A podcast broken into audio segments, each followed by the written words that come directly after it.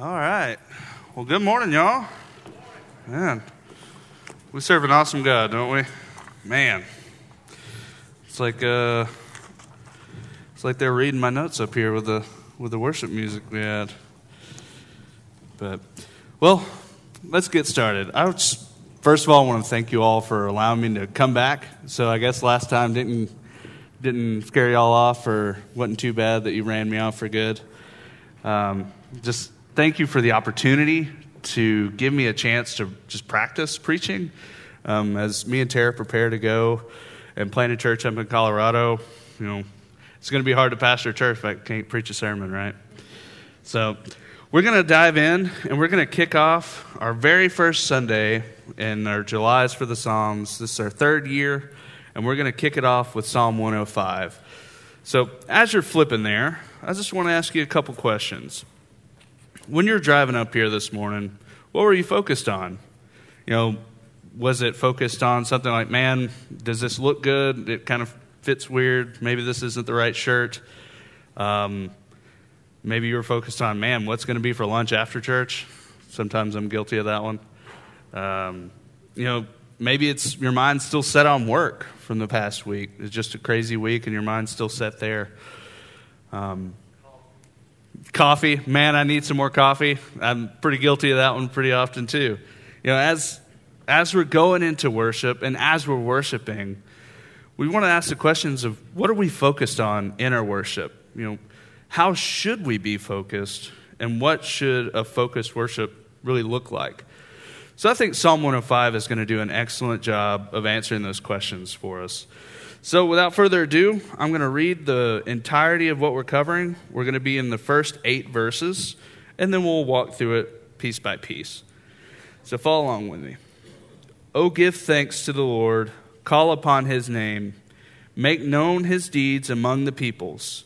Sing to him, sing praises to him, tell of all his wondrous works. Glory in his holy name. Let the hearts of those who seek the Lord rejoice.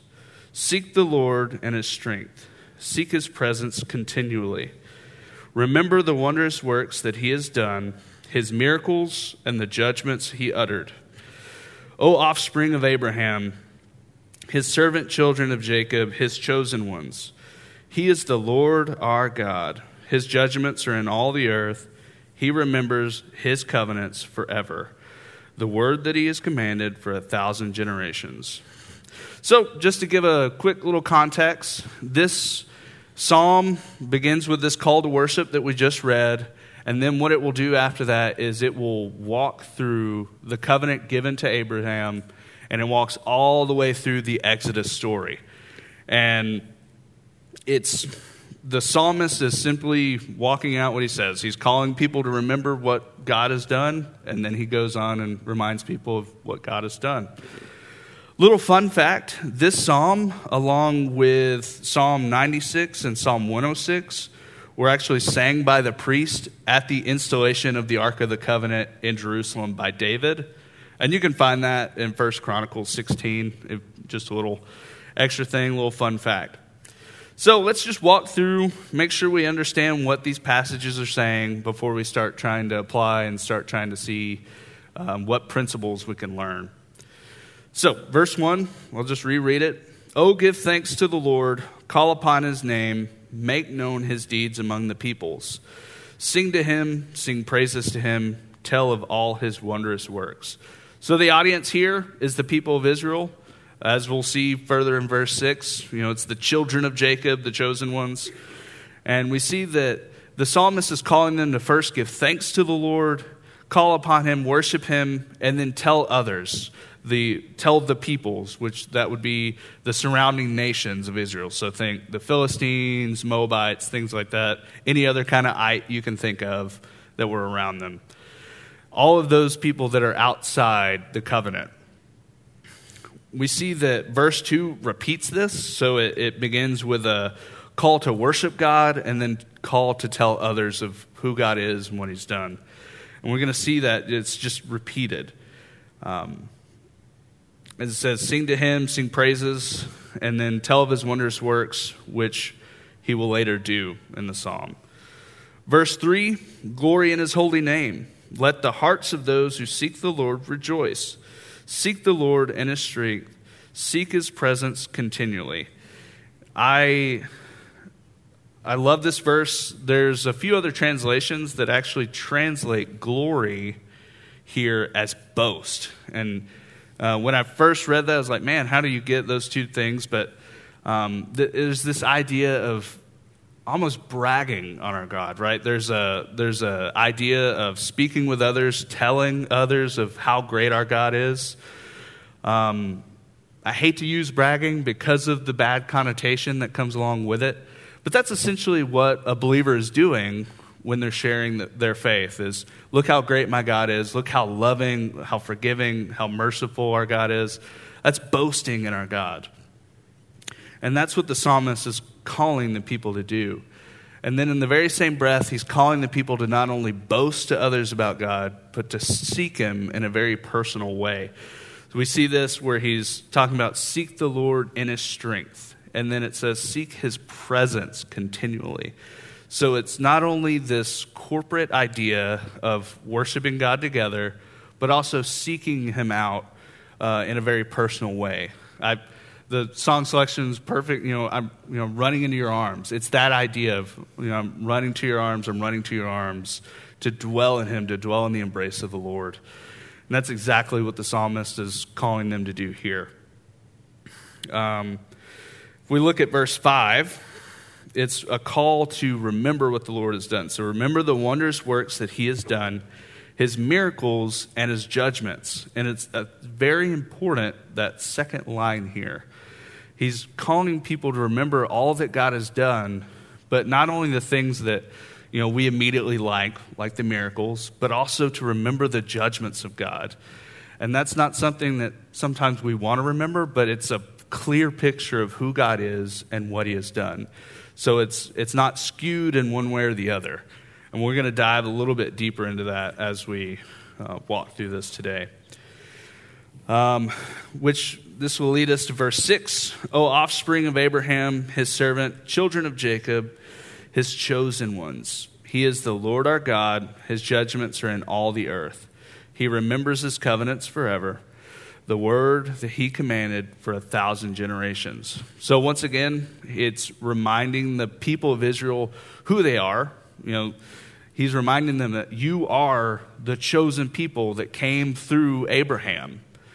And then in verse 7, what does he do? He reminds them of who God is. So, first, he reminds them, this is who you are, and then this is your God. Verse 7, he's the Lord your God, he has judgments over all the earth. He has fully in control, fully sovereign. And he's also faithful, as we see in verse 8. We see that he remembers the promises that he makes. And he goes on from verses 9 to 45 and explains that in detail. He remembers his, his covenant with Abraham, and he tells of how he delivered Abraham and he delivered the promise through Jacob. You know, Jacob should not have survive. Esau could have very well still been angry and killed him right there in the spot. He tells the story of Joseph. And Joseph, once again, his brothers wanted to kill him, but they settled on selling him into slavery. And then the Lord being faithful to his covenant as the people of Israel grow in Egypt, what does God do? He delivers them. And this story of the Exodus, you're going to see, especially as you read the Old Testament, all throughout it. This story of the covenant, the story of God delivering his people up out of Israel, the people of Israel clung to this story in the same way that we cling to the gospel. This was a picture of what Jesus was going to do years and years later. They were looking forward to Jesus, we're looking back. Um, so, we got a decent idea of these pictures. We got a decent idea of what they, of these verses and what they look like. So, what can we learn about worship through these? We see it's a very clear and obvious call to worship. So, what can we learn? What are some principles that we can learn about worship in these? Let's look at the first four verses. We're going to take it kind of section by section again. That way, you, it kind of ruminates in your head, you know. So, verses 1 through 4 this is where he really calls the people to praise God, tell others. Praise God, tell others, right? He's give thanks to the Lord, make his deeds known. It, he calls the people first and foremost to worship God.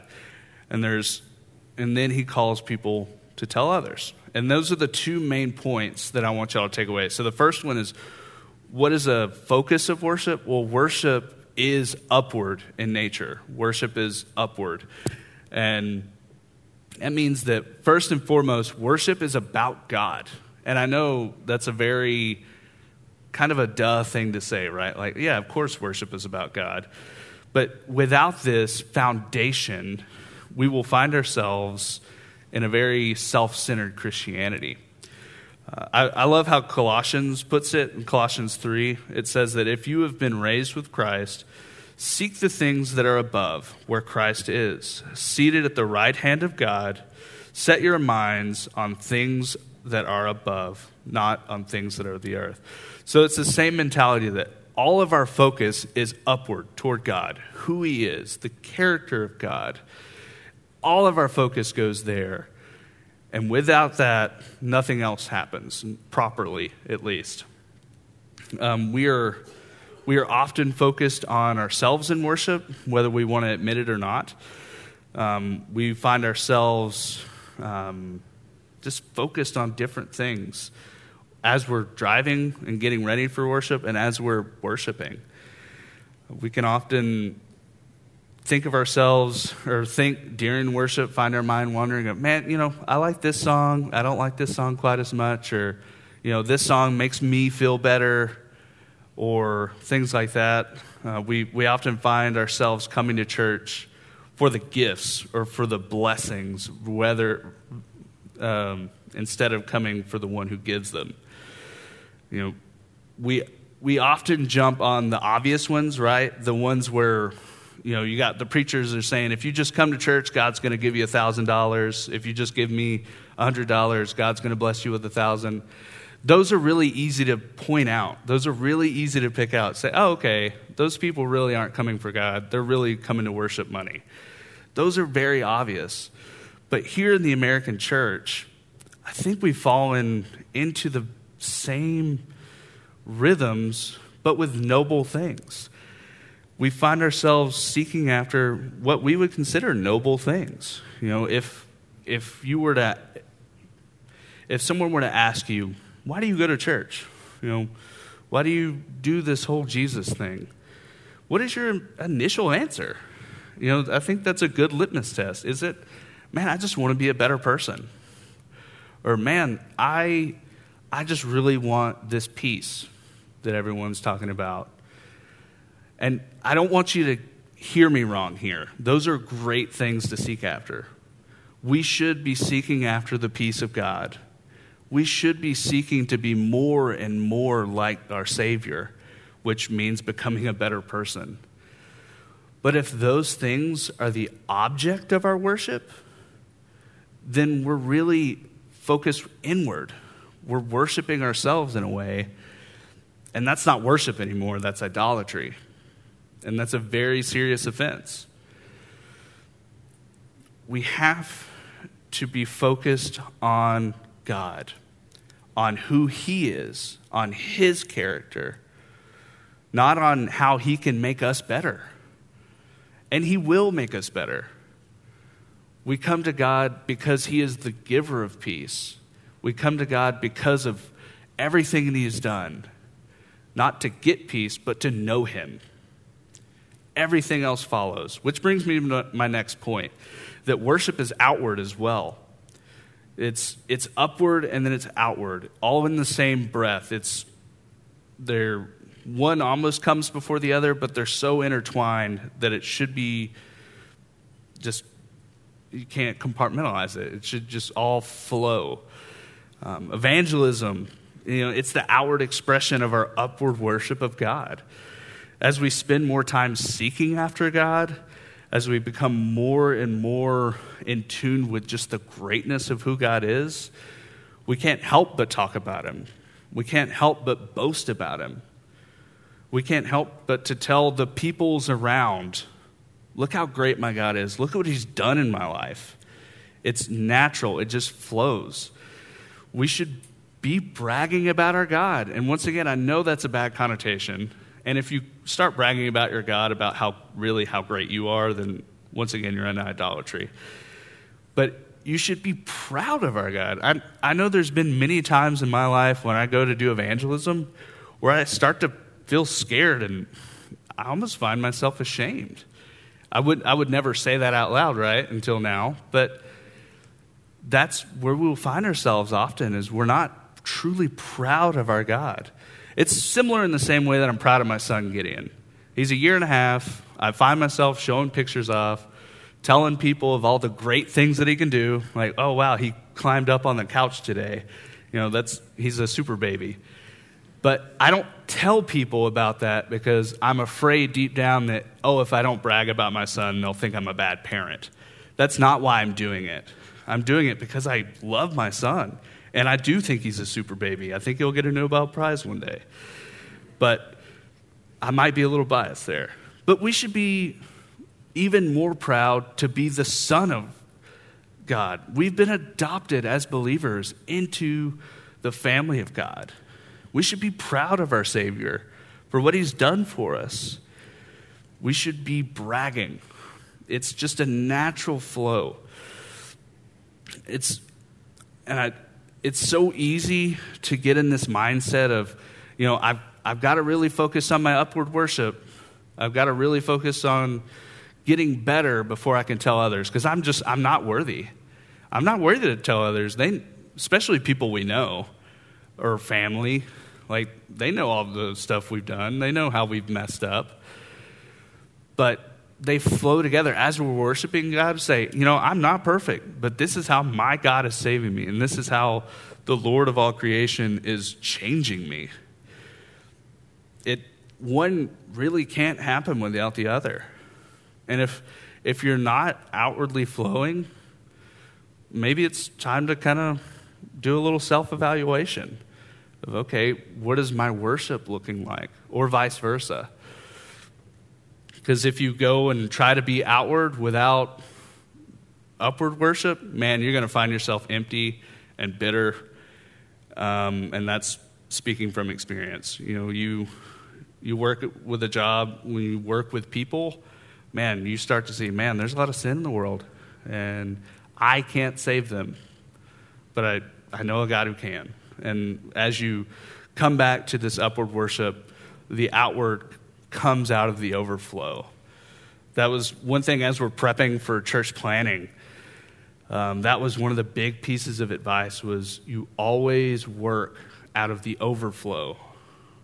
Don't dig deep in the well because you'll run dry, but out of the overflow of worship. You first dive in, but out of that overflow, and it'll, it'll work together. It'll be in tandem, and they'll feed one another. There's, there's nothing that leads you to worshiping God more than seeing someone come to Christ.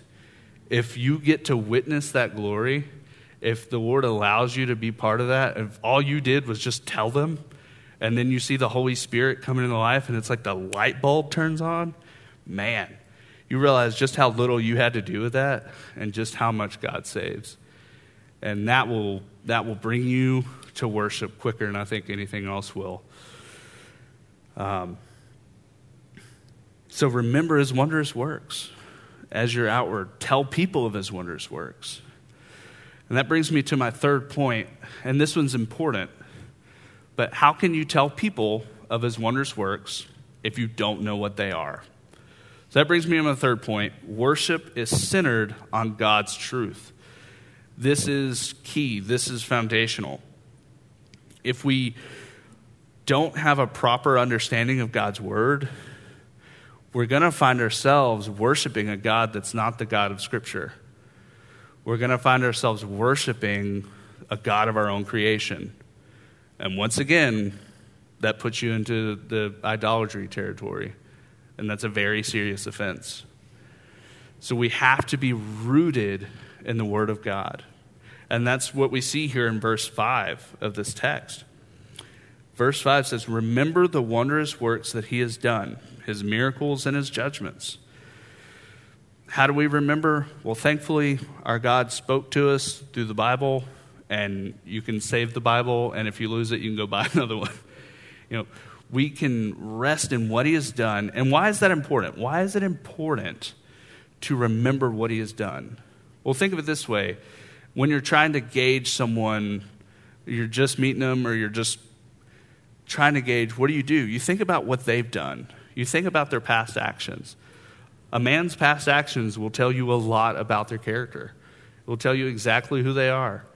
If they're kind of sneaky and you've seen them be sneaky before, you're probably not going to trust them with, you know, $20,000 because they might be sneaky again. But it's the same way with God. Not that he's sneaky, but the fact that he his past actions tell us of who he is. And that's why the psalmist will go into what he did through Abraham, through Joseph, through the Exodus, and then go on. If you read the Old Testament, you will see every time that God speaks to the people after the Exodus, he goes, I am the God that raised you up out of Israel. He reminds them, this remember who I am. It's almost as, as he's establishing his authority. I am the God who ro- raised you from is, uh, Egypt. And today, I'm the God that raised you up out of your sins. Based on that, we know so much. And based on this story, we can learn so much about the character of God. And as you're reading, as you see, you're going to understand more and more about God's character. And it's, it's important that we, we rest in the fullness of God's character. And that's a very important part of verse 5, like I mentioned earlier. It's so easy to skew. One, we could either just fully delete and say, oh, I'm just going to focus on the miracles and I'm not going to focus on the judgments. And you get preachers that say, hey, let's completely unhook from the Old Testament because I feel like God is mean there, which honestly, if you read through the Old Testament, He has way more mercy.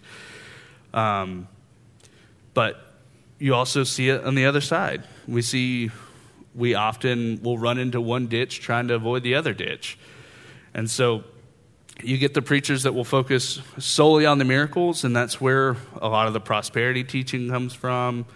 And we see it's not a complete picture of God, and it turns into it's not the God of the Bible.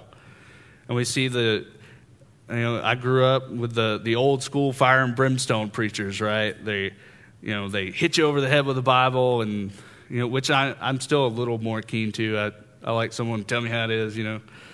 But without love, once again, it's not the God of the Bible.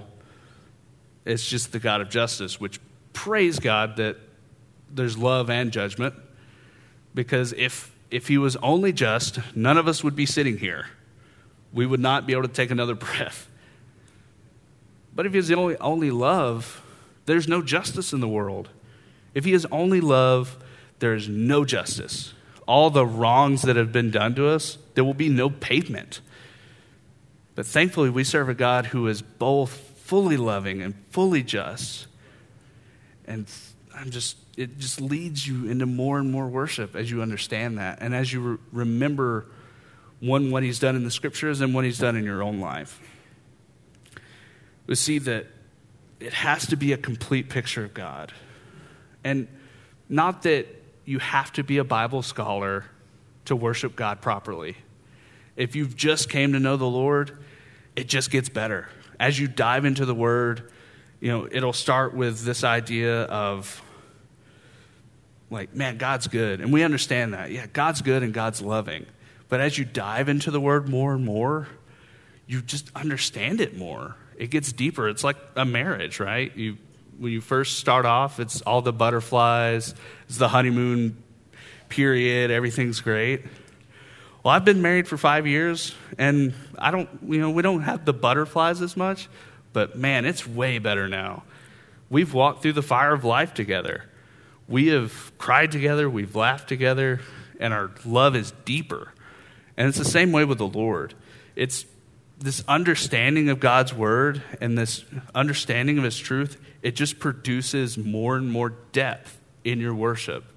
It'd be similar to a way of just if I were to explain my wife's cooking and say, man, you got to try my wife's cooking, it's so good. My wife's cooking is just so good. It, it's good, you got to try it. Well, you might want to try it. You think, okay, well, what, what makes it so great? Versus if I came up to you say, man, you got to try my wife's cooking. She's got this dish that's so savory. Man, it's just mouth watering. And then I go into all the details of how she makes it. And I'm sorry that I'm making you all hungry right middle service. But if I go through that, you're like, man, I want to try this right now. I'll, you've, I, I want this right now. It's, it's similar in our worship. If, look at it this way when I first became a believer, I knew that God was powerful. I knew that what He has done in my life and how He saved me, I knew that God was powerful. But as I was reading through Scripture, I saw pictures of how powerful He was. One of my favorite chapters is Isaiah 6. And you want to talk about a picture of the power of God? Isaiah is before the throne of God. His, there's smoke everywhere, there's angels booming, holy, holy, holy is the Lord of hosts, and everything is shaking. You want to talk about the power of God? Look, go to that chapter, and it will lead you to worship. Man, you're, you're sovereign, Lord. Or talk about the love of God. Yes, the, the love that is shown through the gospel. But also, you see the compassion of the God through the Old Testament. We were walking through Jeremiah in our Sunday school just a, about a month or so ago. In Jeremiah 2, you see the absolute compassion of our God as he's beckoning Israel to come back in the same way that a husband is beckoning his wife to come back who's gone wayward. You see the, the hurt and the, the love in his voice in that text. And it's so much more than God is good. It's so much more than, man, God loves me. And those are all great things. But as you get a deeper and deeper understanding and you use bigger and bigger $20 words, right?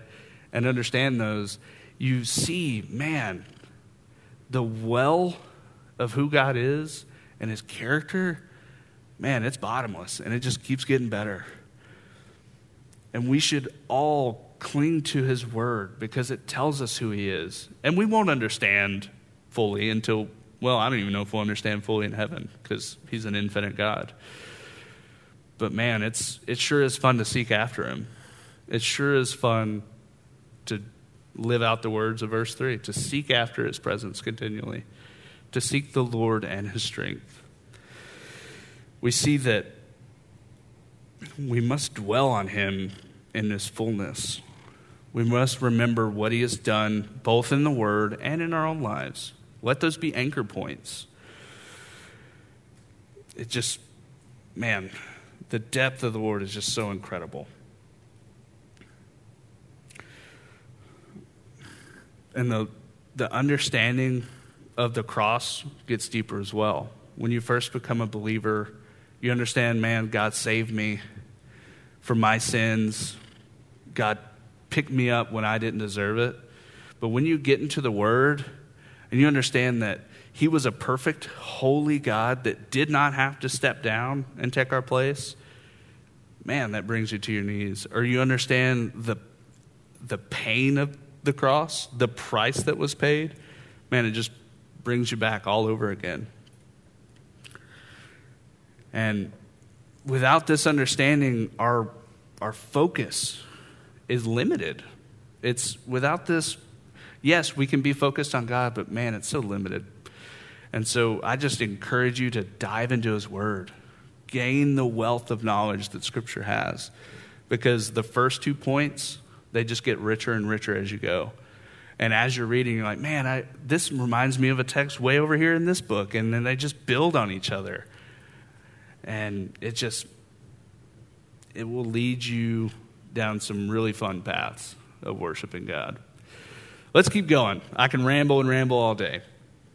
Let's look at verse 6 and verse 8.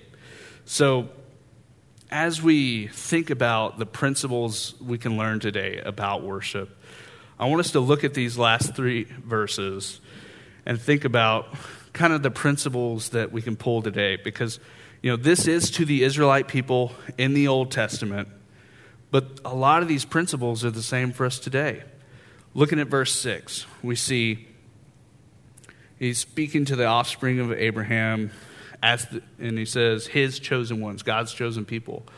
Well, as believers, we fall under that category according to 1 Peter 2 9 and 10. Listen to this. But you were a chosen race, a royal priesthood, a holy nation, a people for his own possession that you may proclaim the excellencies of him who called you up out of darkness into marvelous light. Once you were not a people, but now you are God's people. Once you had not received mercy, but now you have received mercy. So we may not be under the covenant, we may not be Israelites, but thankfully we have been adopted into the new covenant. Thankfully, we have been adopted into the covenant of grace afforded to us by Jesus Christ. We are now part of the chosen race. We are a holy people. And we should be doing and praising just as they did praising God, telling others. Let's keep going. We see that verse 7, none of that's changed. He's still the Lord our God, and his judgments are still all over the earth. And God is still faithful there in verse 8. He remembers his covenant forever the word that he commanded for a thousand generations.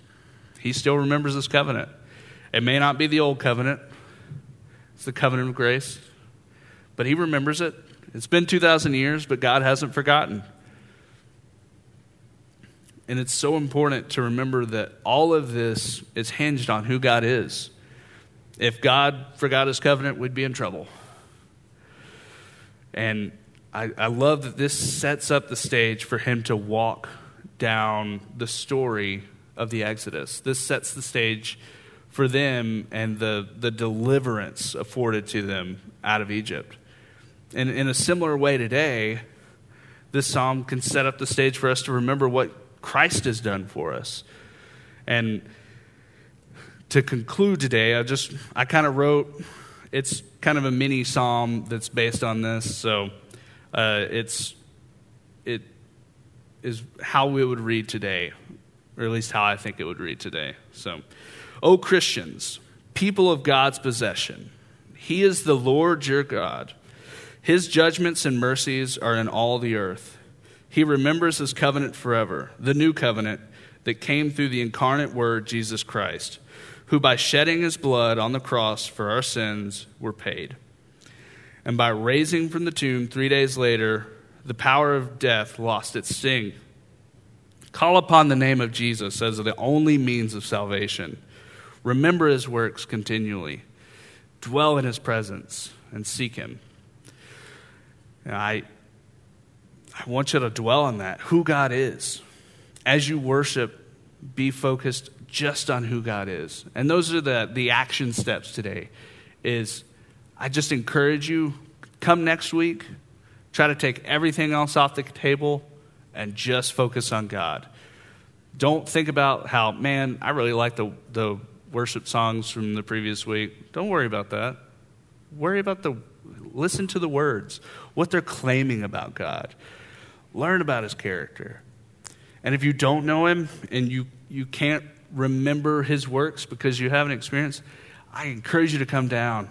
Our God is loving and our God is merciful and He is mighty to save. So please come and talk to one of us. We would love to tell you, and we would love to boast about our God with you. Let's pray. Father God, thank you so much for allowing us to just walk through your word. Lord, I pray that, um, that we would hear this word and we would just come to a point of worship. Lord, that we would come before you with nothing else but to know you. Lord, help us. Lord, help us in our worship of you. Even in that, we need your help. We need you in all things. Help us remember what you, uh, what you did for us by sending Jesus, Father. Lord, help us uh, just cling to Jesus in all things. Help us understand the joy and the depth of knowing you. Lord, it's in your mighty name that we pray. Amen.